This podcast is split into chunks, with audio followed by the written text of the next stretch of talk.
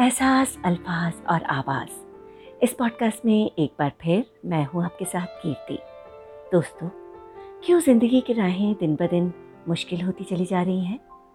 क्यों हर इंसान भीड़ में रहकर तन्हा नज़र आता है? क्यों हमारे अपने हमसे दूर होते जा रहे हैं? या हम क्यों अपनों से दूर होते जा रहे हैं? ऐसा लगता है कि संवारने में रिश्तों को अब वक्त अपना कोई ज़ाया नहीं करता। सोच समझ कर उठना कि अब कोई किसी को मनाया नहीं करता।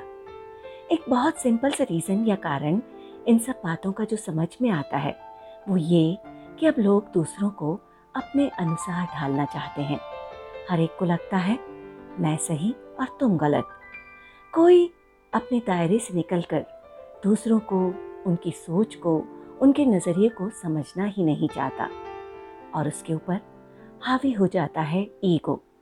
जो कहता है कि तेरी मर्ज़ी से ढल जाऊँ, हर बार ये मुमकिन नहीं।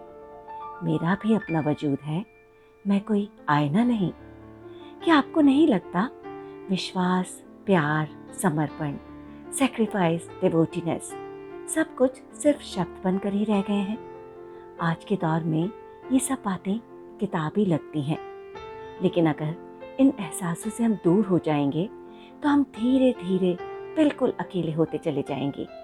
क्योंकि एहसासों की नमी ज़रूरी है हर रिश्ते में। रेत सूखी हो तो हाथों से फिसल जाती है। तो कभी थोड़ा सा अपना नज़रिया बदल कर दूसरों को सम्मान देकर उन्हें समझने की कोशिश कीजिए। उनके साथ अगला कदम बढ़ाकर, खुद के लिए खुद को बदल कर देखिए। इस सोच के साथ कि शायद दूसरे भी कभी सही हो सकते हैं और हम शायद कभी गलत भी मुमकिन है सफ़र आसान हो। अब साथ चलकर भी देखें। कुछ तुम बदल कर देखो, कुछ हम बदल कर देखें। दो चार कदम हर रास्ता पहले की तरह लगता है।